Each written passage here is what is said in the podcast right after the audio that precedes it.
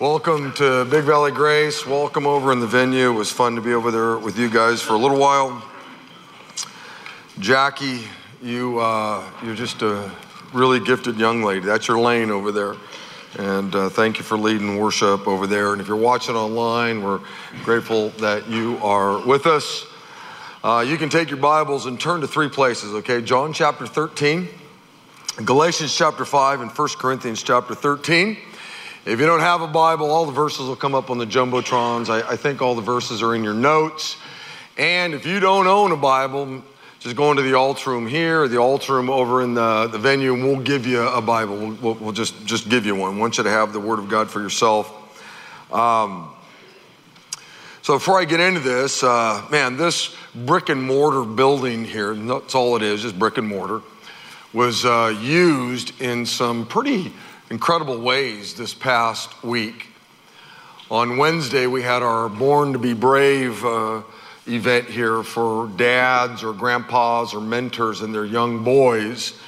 And uh, man, there was almost 700 uh, kids here with their dads and stuff. This, this, this was a, a, crazy place. Right up here was the, the wheel of uh, doom or death or whatever that thing was.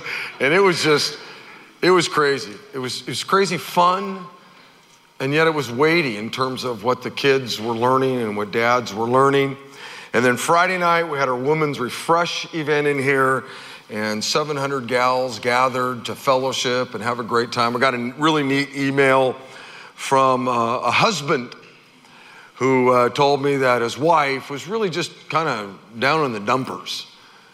And we've all been there. We all, we all get that. And she comes to the event, didn't want to come, but she comes to the event. And when she got home, wow, just fellowshipping with other Christian women and the, the fun that was had and the teaching that was uh, shared just really helped kind of get her out of that, that, that funk and um, just grateful for all the neat things that God's doing here as we do our best to disciple young boys or women or whoever they, they might be.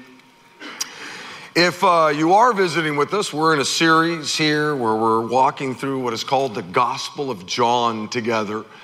Uh, it's called the Book of John. Uh, John uh, was a friend of Jesus. They, they hung out together. They would have had breakfast together, lunches together. They would have had dinners together. They would have uh, gone down to uh, Giacomo's and had a coffee uh, together. Uh, they did life together. John uh, heard probably most of the sermons that Jesus preached. John certainly uh, saw some of the miracles that Jesus performed. John was there the day Jesus died on a cross. John actually saw the resurrected body of, of Jesus. So, so when you read the Gospel of John, or the book of John, you're reading an eyewitness account to the life of Jesus. And we're in John chapter 13. Now, if you haven't been here, this is your first time, all these messages kind of, you know, stand uh, alone so you won't feel out of the loop. But what I've done is, as we've gone through this, I've given each chapter a title. For instance, chapter one was Jesus is God, right? The Bible starts out, John chapter 1 says, In the beginning was the Word, and the Word was with God, and the Word was God. And then you get to verse 14, and it says, And the Word became flesh and dwelt among us. The Word became flesh. We celebrate that moment in December. We call it Christmas, the day that Jesus was born in that little town called Bethlehem. Chapter 2, Jesus turns water into wine. This was the first miracle that Jesus performed. It was at a, a wedding in a town called Cana. In chapter 3, Jesus talks with a religious man by the name of Nicodemus. Chapter 4, Jesus talks with a woman at a well, and that conversation literally transforms her life. She goes back to her hometown, and basically, a revival uh, breaks out. In chapter 5, Jesus heals a man at a pool. In chapter 6, Jesus feeds 5,000 plus men, women, and children. In chapter 7, Jesus promises living water. Chapter 8, Jesus talks with an adulterous woman. In chapter 9, Jesus heals a blind man. 10, Jesus is my shepherd. 11, Jesus raises Lazarus. And chapter 12, Jesus is anointed with perfume. And then last weekend, we looked at chapter 13. Jesus washes the disciples' feet. Now, obviously, there's a whole lot more that happens in each of those chapters than that little, you know, phrase I gave you. But that was, that phrase was something we did zero in on. And I've challenged you to memorize maybe that little, you know, title heading for each chapter. That way you kind of know one of the weighty things that took place in that particular chapter. Okay? Today we're going to continue to look at chapter 13. L- look at verse 1, okay? It says, Before the Passover celebration, Jesus knew that his hour had come to leave this world and return to the Father, okay? He's only going to be alive for about 24 more hours, all right? This is Thursday. On Friday, the next day, Jesus is going to be on a cross. He's going to die. We celebrate that moment, the day that Jesus died, and we call it Good Friday. And that sounds kind of morbid, especially if you don't know the Lord. It's called Good Friday, and yet you celebrate the day that Jesus died? Yeah. Yeah. It's a, it's a, a great day for those of us that know Christ because of what it accomplished. And certainly when he walks out of the tomb. The scripture goes on and says he had loved the disciples during his ministry on earth, and now he loved them to the very end. So here they are, they're, they're having one last meal together. And it says that he now is going to love them to the very end. And how did he love them? What, what did Jesus do to demonstrate his love for the disciples at that moment? Verse 4 says So he got up from the table he took off his robe, he wrapped a towel around his waist, and he poured water into a basin. Then he began to wash the disciples' feet, drying them with the towel that he had around him. Beloved, Jesus showed these men that he loved them by serving them. He loved them by putting their needs ahead of his own. He, he loved them by sacrificing for them at this moment. He's now going to love them to the very end. And so here are all these men around a table. Their stinking, rotten feet are there and in their little sandals. And here's the King of Kings and the Lord of Lords kneeling before them and he's washing their feet. He is demonstrating love even to the very end. And he's demonstrating a different kind of love because, because there comes a moment when he gets to a guy by the name of Judas's feet. Judas was the betrayer. Judas was, you know, an unbeliever. And he gets to Judas's feet and he washes his feet also. He loved Judas also. He met a need that Judas had also. He put Judas's needs ahead of his own because God's love is an unconditional love. He loves you whether you're a Christian or not. His love is unconditional. He doesn't love you because you do something cool for him. He doesn't love you more because you're here today worshiping him. He doesn't love you less if you're, you know, decided for whatever reason to stay home.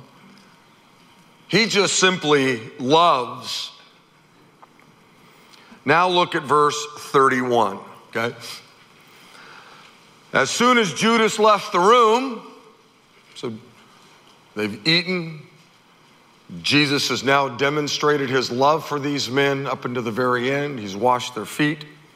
Jesus said, the time has come for the Son of Man to enter into his glory, and God will be glorified because of him. And since God receives glory because of the Son, he will give his own glory to the Son, and he will do so at once. Dear children, I will be with you for only a little while longer.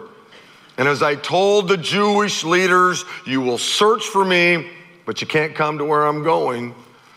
So now I'm giving you a new commandment. Boy, we got to pay attention. This is a big moment. Uh, I'm going to give you a new commandment. You ready? Hey, guys, you ready? Here it is. You, you got all these commandments in the Old Testament. And one of those commandments was to love the Lord your God with all of your heart, soul, mind, and strength. Leviticus tells us they were to love their, their, their, their neighbors.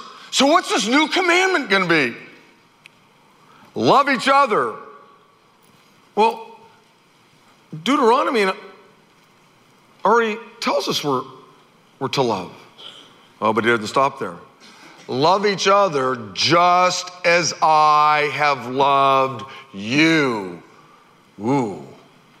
That's a new wrinkle on the commandments in the Old Testament to love. Jesus is now saying something to us. You're to love the way I loved you. That's weighty. We're going to talk about that more here in a moment. Your love for one another, your, your love for one another, Christians, and that's who he's talking to, will prove to the world that you're my disciples. And Simon Peter asked, Lord, where are you going? And Jesus replied, You can't go with me now, Peter, but you will follow me later. But why can't I come now, Lord? He asked. I'm ready to die for you. And then, of course, verse 38 says, Jesus answered, Die for me? Really? I tell you the truth, Peter, before the rooster crows tomorrow morning, you will deny three times that you even know me. Isn't it a lot easier, I think, to die for Christ than to live for him? now I want you to turn to Galatians chapter 5. And Paul writes these words. He says, For when we place our faith in Christ Jesus, when we become a Christian, when we put our trust in the Lord, okay, when we become one of his followers, there's no benefit in being circumcised or being uncircumcised. What's important is faith, your belief in God, your trust in God, expressing itself in love. One version says it like this If you're a follower of Christ Jesus, all that matters is your faith that makes you love others. Man, isn't that, isn't that interesting? In other words, God says what matters in life isn't your you know, accomplishments or your fame or your wealth or whatever. What matters in life is your faith, your relationship with Jesus Christ. Somehow that has to make you a better lover. It has to make you a better lover of God, and it has to make you a better lover of people. Even people you don't like. If somehow your belief in God, your trust in God, your faith in God doesn't make you a better lover of Him and a better lover of others, then something's wrong.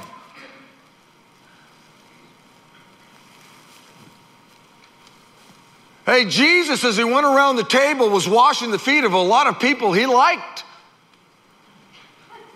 But he also got to a guy named Judas and he washes his feet too.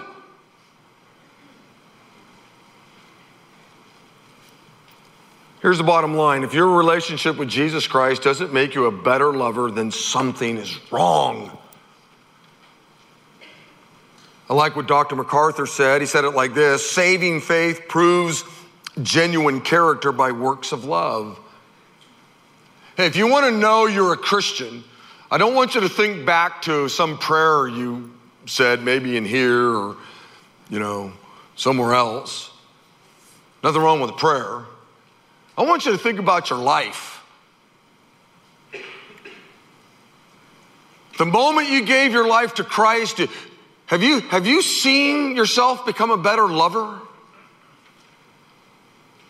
Do you have a deeper lover, lo- love for God than today than you did yesterday or the day before, you know? Do you see your love for people growing? Do you see your love for people you don't like growing?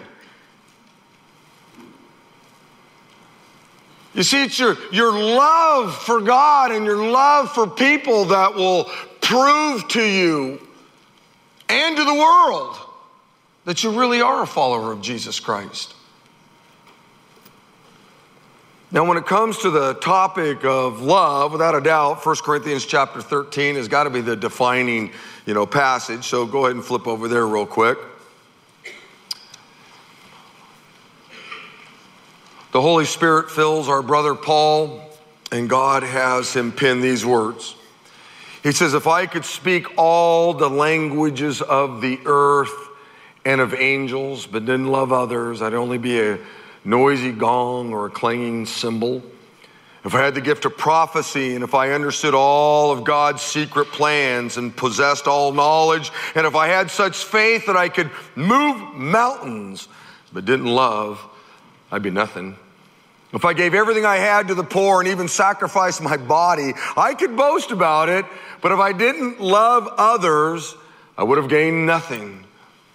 And then verse 13 says, Three things are going to last forever faith, hope, and love. And the greatest of these is love. Now, in this little section of scripture, God says three things. Number one, God says, if you don't live a life of love, your words are worthless. If I could speak all the languages of the earth, let me ask you, how many of you here uh, can speak two languages? Raise your hand. Come on. Okay. How many? Three. You can do three languages. Okay, a couple of you. How about four? Got anybody four? We had someone last night had five. Anybody got four? Okay. Over here. How about five? Six? Oh, you win the prize. Imagine. Imagine six, six languages. I, I, butcher up the King's English. I, I know basically one, and I still mess that one up. Imagine, Paul says, you could speak not five or six or seven languages, you could speak them all. Wow. You could even speak the, the language that angels have. Wow. But if you didn't love others, just a noisy gong or a clanging cymbal.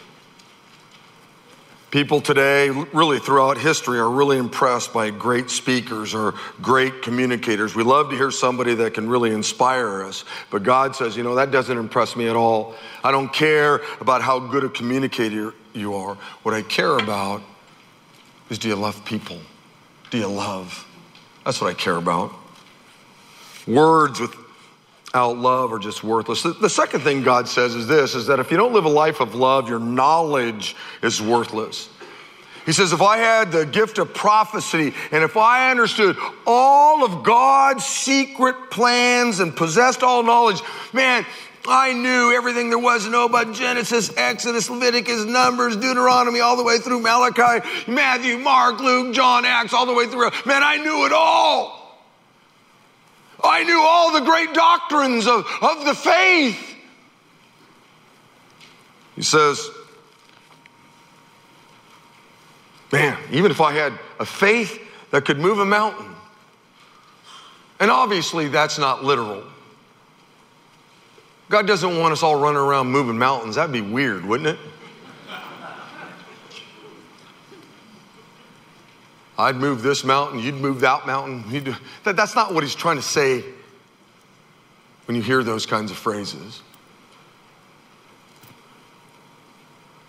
He says, But if I didn't love others, man, doesn't matter what all your Bible knowledge and all that, it doesn't matter. Got to love. And then the third thing he says is if you don't live a life of love, your giving is worthless. If I gave everything I had to the poor, and I sacrificed even my own body, in other words, you, you, you became a martyr.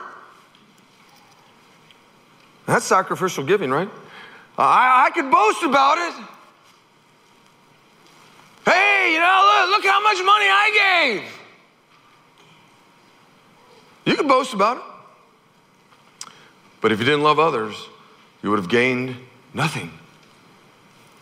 One version says, No matter what I say or what I believe or what I do, I'm bankrupt without love.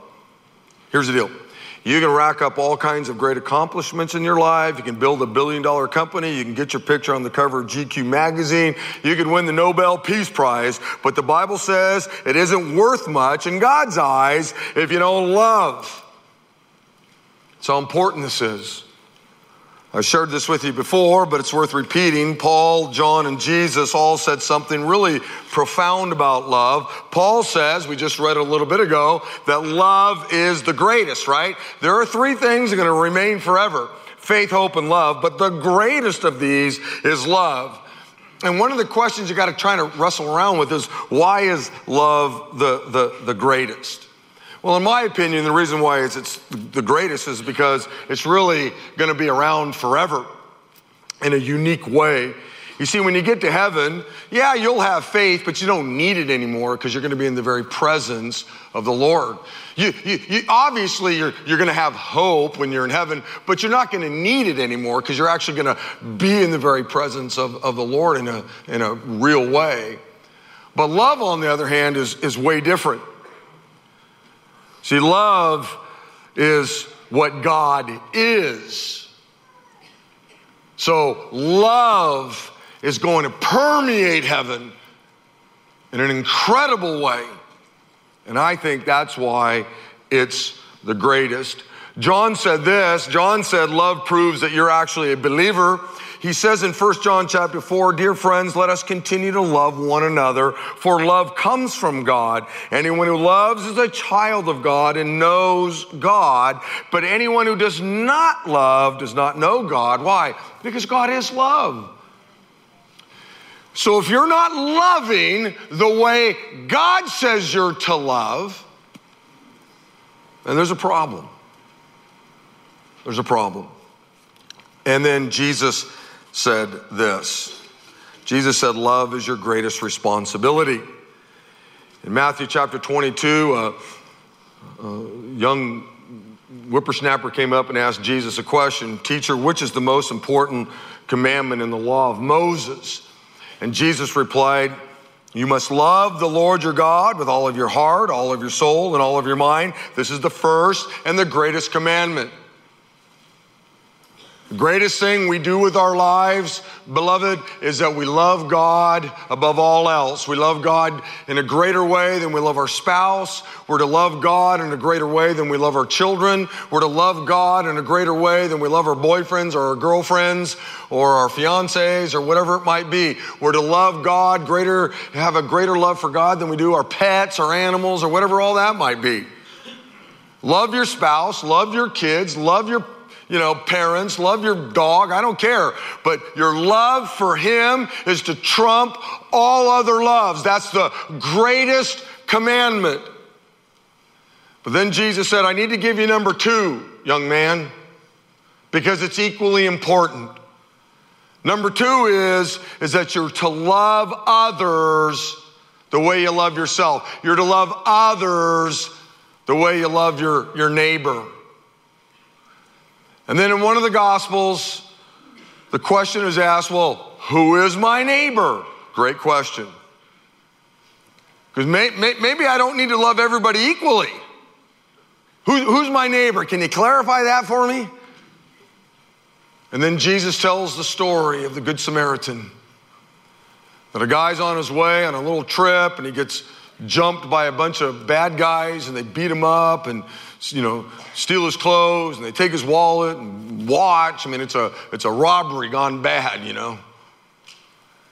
And then there's a guy on his way on the same road. He doesn't know the guy never met the guy has no clue who the guy is doesn't know him at all. And he shows up but he sees a fellow human being who's beat up you know, bloody nose, clothes are all ripped, got scrapes and cuts all over himself, wallet's gone, everything's gone, and he shows up. He doesn't know the guy, never met the guy, but he's hurt. And so I'm sure he didn't have a medical bag on him, but it, you know, he, he takes some of his own oil and pours oil all over his wounds and probably took one of his own shirts and ripped it up and, and, and began to bandage up his wounds. Then he picks the guy up and puts him on his own, you know, donkey and now he's walking. He takes him to a you know hotel room and says, "Hey, listen, I don't know who this guy is. I never met this guy, but here's the deal. He, he got beat up and he's in bad shape. Uh, would you put him up in a room and I'm going to pay for it?" Probably, he'd probably be okay for a couple days in the room. Here's a couple days. But if, but when I come back in through town, if he had to stay longer, maybe he had to stay a week, maybe he had to stay two weeks, I'll take care of the bill. You see, he's sacrificing. He didn't even know the guy. He's using his own oil to try to heal his wounds. He's ripping his own shirt as bandages. He, he's now taking time off from his own trip to get the guy, you know, to a hotel room or to a doctor. Now he's paying money out of his own pocket to put the guy up. And so, who is your neighbor? Just look to the person to the left or right of you. Who's your neighbor? It's, it's anybody. It's another person. And Jesus says, This is the greatest commandment is that you love Him above all else. And then you're to love others. And it could be you're to love Judases. We probably all have a Judas or six in our lives. God even says in His Word, you're to love your enemies.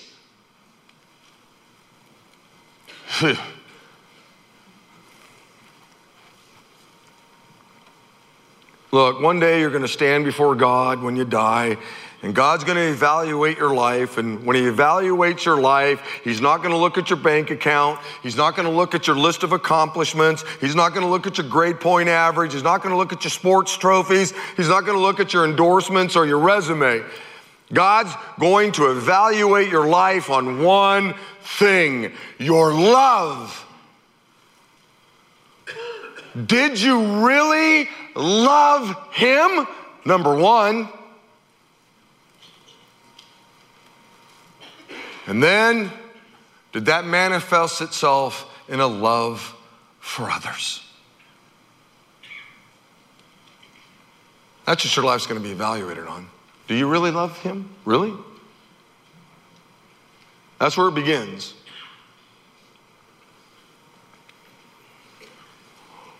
But what is it? What is love?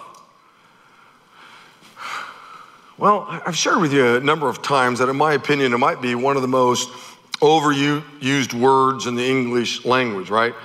I mean, we use it to refer to all different kinds of things. Um, you know, 99.9% of us would say we love God, right? And then 99.9% of us would say we love, you know, pizza. really? God, please tell me there's a difference between your love for God and your love for pizza, or your love for your dog, or your love for, you know, whatever it might, it might be. Most of us have written and received love letters, right? Most of us have special love songs that we like, right? Those of us that are married have a special love story that we, we have. But what is it exactly? What is love? Well, here's the deal. Um, I'm going to give you a few thoughts. And for some of you, this is going to be difficult. And my point isn't to make anybody feel guilty. If you do feel guilt, maybe that's the Holy Spirit. Just embrace it and whatever you think you need to do, do it. But the point isn't to make anybody feel guilty. The point is to simply share as best I can what God says about love, what it is. The Beatles said, all, all you need is love. then they broke up. Um, I'm, not sure what that means. Um, you know, some of you would agree with the great Pat Benatar, right? Love is a battlefield. And you would say, yeah, it wasn't my first marriage. There's no doubt about that, right? Some of you might agree with Tina Turner that it's just some sort of secondhand emotion. But what is it? Well, the first thing I want to share with you is this is that God commands you to love. He commands you to love. Go to John chapter 13 again. Let's look at our text. Jesus said, So now I'm giving you a new commandment. I want you to love each other. Now, if he would have stopped right there, we're golden. Whew. Man, thank you, man. Now we get to determine what it looks like. And we could all walk out of here going, Yes, I'm loving, I'm a loving person, but he doesn't stop there because he knows us. He says, No, I'm not going to let you determine what it looks like. Just as I have loved you. Ooh. He's just washed their feet, He's just served them. He's just washed the enemy's feet, if you will, Judas's feet. He's put their needs ahead of their own. This is a sacrificial love. Your love for one another, if you love people the way I have loved you, that'll prove to the world that you're one of my followers. You see, saying you go to Big Valley Grace is a great thing.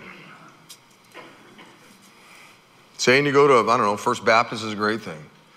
I go to Calvary Chapel, great thing, great. I go to Shelter Cove, fantastic. Someone tells me, hey, I go to, you know, Redeemer. I, I don't know, okay. I don't go, well, that means you're a believer. Someone tells you to go to the church, that doesn't mean they're a believer. That just means they go to a church. That's all it means. They might be a believer. The odds increase that they might be a believer, but that doesn't mean they're a believer.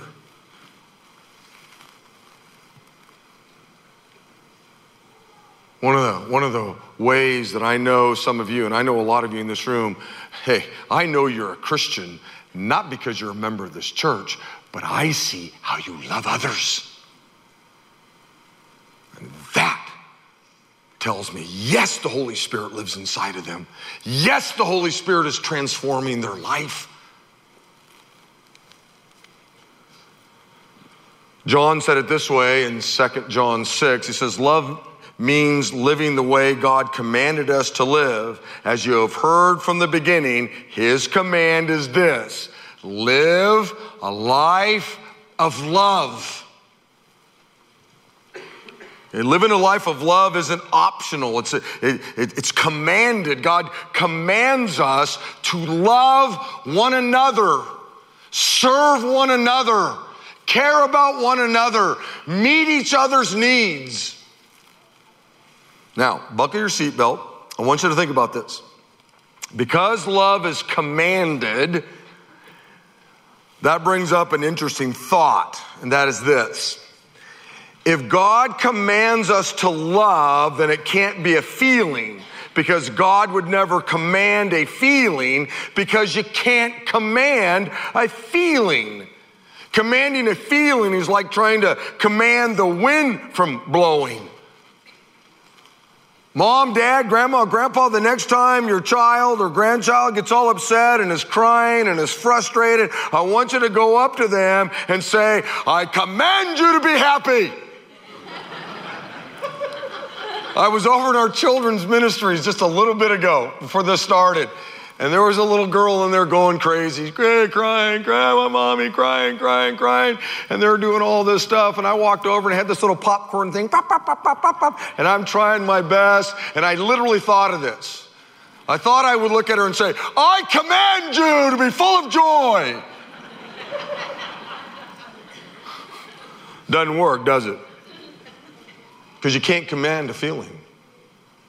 Now, without a doubt, love, love creates a feeling, love produces a feeling.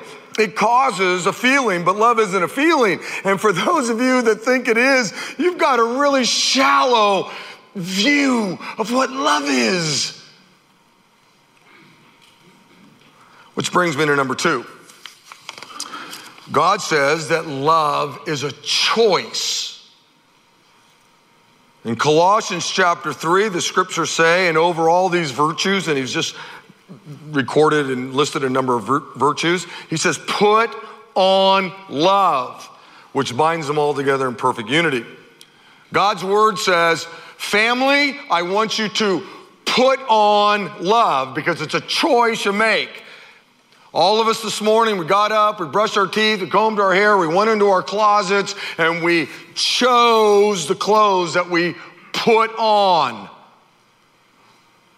And God's word says love is the same way. It works the same way, almost exactly the same way. When you get up in the morning, you go into the closet, and you either make the choice that I'm going to put love on or I'm not.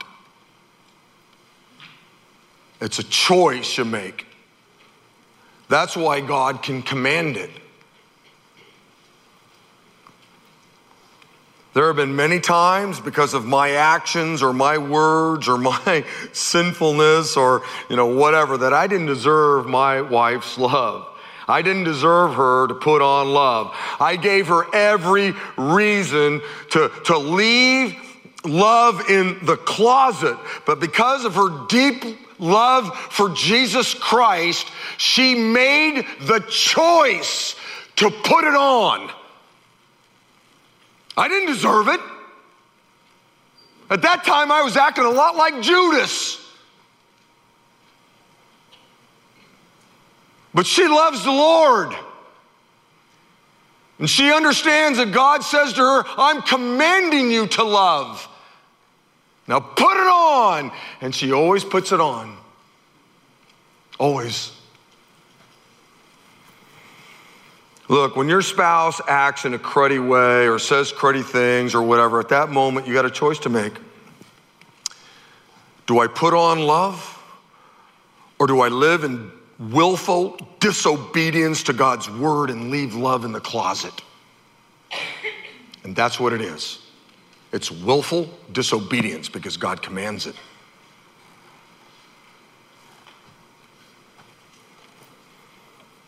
Look, here's the deal. When you make the choice to say, you know what, I'm not putting it on, I'm not loving my spouse. Let me tell you something your marriage is in trouble, right? Just in trouble. But that's the least of your problems because you know who you're in bigger trouble with?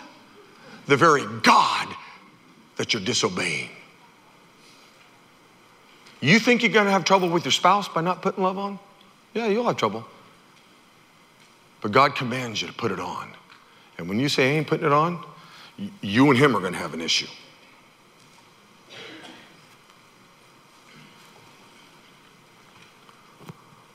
I want you to know this uh, destroys another great myth that we all have about love, which is that most people think that love is uncontrollable, right?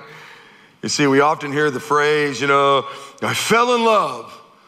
Like somehow they're walking down the street and what? I fell into a hole. You know, I just fell in love, you know. Totally uncontrollable. I didn't even know what I was doing. I just had a, you know, Pepsi, I'm in love. It's like, what? What are you talking about? Or sometimes, or not sometimes, but oftentimes I hear, you know, I just don't love him anymore. I just don't love her anymore. Like, like it's like it's somehow uncontrollable. Like, like, man, I went into the closet to put love on and I just I just couldn't do it. There was a force field around it. I couldn't get to it, couldn't put it on. I know God commands it, but for whatever reason, you know, I just couldn't get it on. I just, I just couldn't put the coat on. I couldn't, couldn't, couldn't do it. See, you can choose to put love on or you can choose to leave it in the closet. You get to make that choice. I can't tell you how many times I've had some man or some woman say to me, trying to justify their separation or divorce, I just don't love him anymore. I just don't love her anymore, as if it's totally out of the control. Beloved, here's the deal. When someone says, I don't love him anymore or I don't love her anymore, what they're saying is, is that I'm now making the choice to not put love on. I'm making the choice to blow God's command off to love. I'm not going to do it.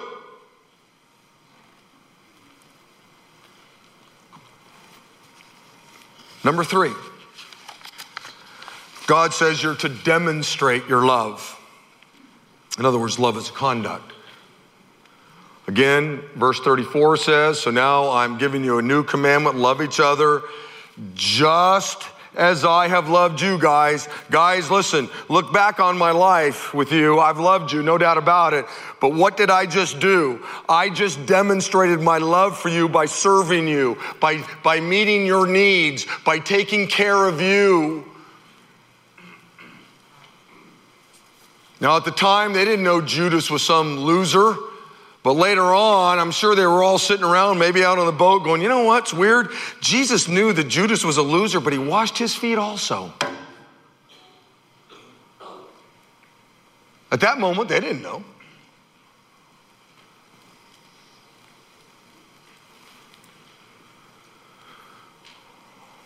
Man, he, he, he shows that love sacrifices, that love humbles itself. Love puts itself at the feet of somebody else. And certainly that's got to mean your, your spouse. John said it this way in 1 John chapter 3. He said, Dear children, let's not merely say that we love each other, right? Talk is cheap. Let us show the truth by our actions. Our actions will show that we belong to the truth, so we'll be confident when we stand before God. You see, love is a behavior, it's a way of acting, it's something you do. love is a verb, it's what it is. Love isn't some sentimental feeling down in your gut, it's a conduct. You know, I told the family last night, so in all my years of being married, there have been, you know, all these years, 10, I don't know, four, I don't know, 5,000 days. I'll bet there's been 12 days that I had a goosebump. My wife being married to me, I'm sure it's higher than that. That's what I'm saying. How could you, how could you not have a goosebump being married to me? Teasing. Point is, is this.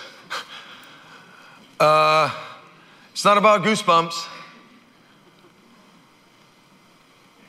Not about that. I remember when I saw her walking down the aisle when we were getting married at Westmont Chapel. There's only a handful of people in the little chapel. I could only invite, I don't know what it was, about 50 people. I had a goosebump.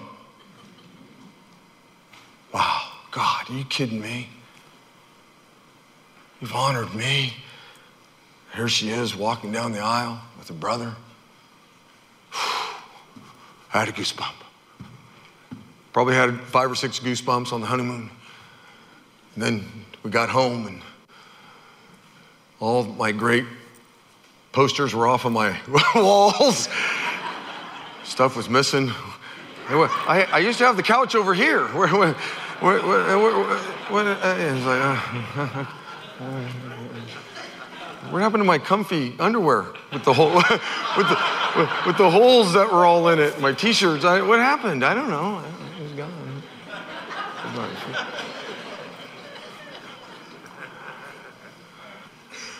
We, we, we here, I don't know if it's just America or not, but certainly in America, it's this goosebump. I have this feeling, and if the feeling's gone, well, then I'm done. I'll get a new model. I'll just trade, trade her in, trade them in.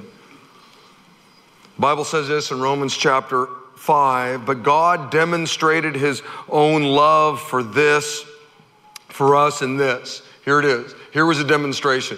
Oh, all through the Bible, it tells us, I love you. I love you, I love you, love you, love you. Hey, love you, love you, love you. But now he's going to demonstrate. He's going to put some, you know, put, put some action behind it.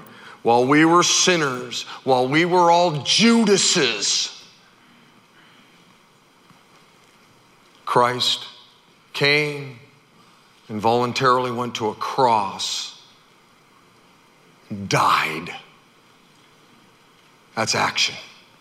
That's sacrificial action. That's sacrificial love. He came to meet our needs. So, how do you do it? How do you build a, a, life of real love? Well, there's lots of ways, but let me give you three real quick as we land the plane. This is the practical piece, okay? Number one, start your day with a daily reminder to love. You know, a lot of smart people out there say that the first 10 minutes of your day basically sets the entire mood for the rest of the day. I think that the scriptures probably teach that also, that there's something special about the morning time and putting our hearts in the right place with, with the Lord. So if you get up in the morning and say, God, I, I just want to remind myself that one of the most important things in my life is to love. I, I, I want to love you today with how I live. I want to make sure that, man, I sacrifice whatever I got to sacrifice to love you. And then, God, I need to love maybe the person who's lying right next to me, my wife or my husband. Or, man, there's some kids right down the hallway that I need to make sure that I love today. I need to demonstrate my love to them. I need to put their needs ahead of my own. I need to wash their feet today. I'm gonna, be, I'm gonna go to work today. I'm gonna run into all kinds of people. And God, I'm, I'm commanded to love. And so, you know, when you go in, and you pick out your work outfit, whatever it is, don't forget, put on love, you see, put it on. Uh, n- n- number two, memorize what God has to say about love. I gave you a number of verses here today. You want to become a better lover of God and better lover of people, you got to memorize the word. And there's a whole lot more passages in scripture and vignettes of the life of Jesus I could have shared about love and what sacrificial love looks like. But spend some time saying, you know, I'm going to memorize the word. And so not only am I going to get up in the morning and say, God, help me, I, I, I really want to love you today in a greater way and love those around me in a greater way, but I'm now going to memorize some scripture. You put those two together, wow, that's powerhouse right there, right? And then number three, practice acting in unselfish and loving ways. Okay, love is like a like a muscle. The more you use it, the more it develops. I was thinking about my son who's learning to drive right now.